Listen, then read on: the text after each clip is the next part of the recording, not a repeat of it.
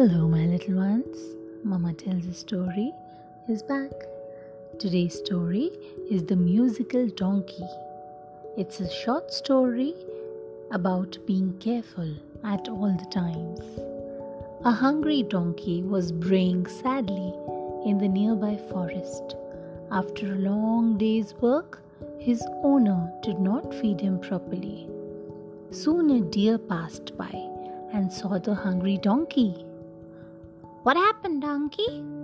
he asked. "I am hungry.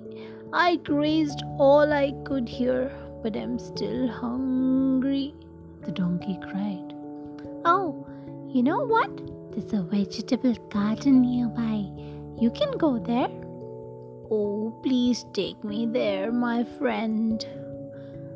Both of them went to the vegetable garden and quietly chomped fresh vegetables and ran away when they heard a noise close by.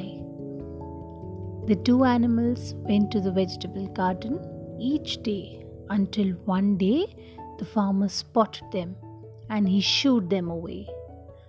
That day both animals were very hungry.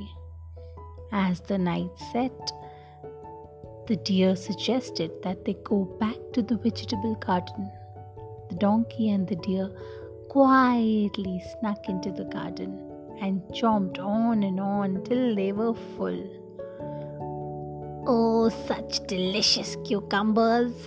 And look at the moon! It is so beautiful that I want to sing a song," said the donkey. The deer said, "No, not now. You cannot sing from here." "But I want to sing," said the donkey.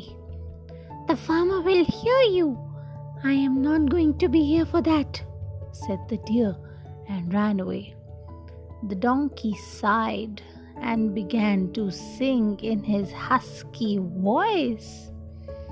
Not so far away, the farmer and the family heard a donkey braying. "Ee-aw, ee-aw." They ran towards the donkey with the sticks. The donkey was soon chased out of the garden. "Ow, ow, ow," brayed the donkey as it walked back. "You should have waited till we were out of the garden to sing. Come on, you need to rest now," said the deer. Moral of the story is, be mindful of where you are.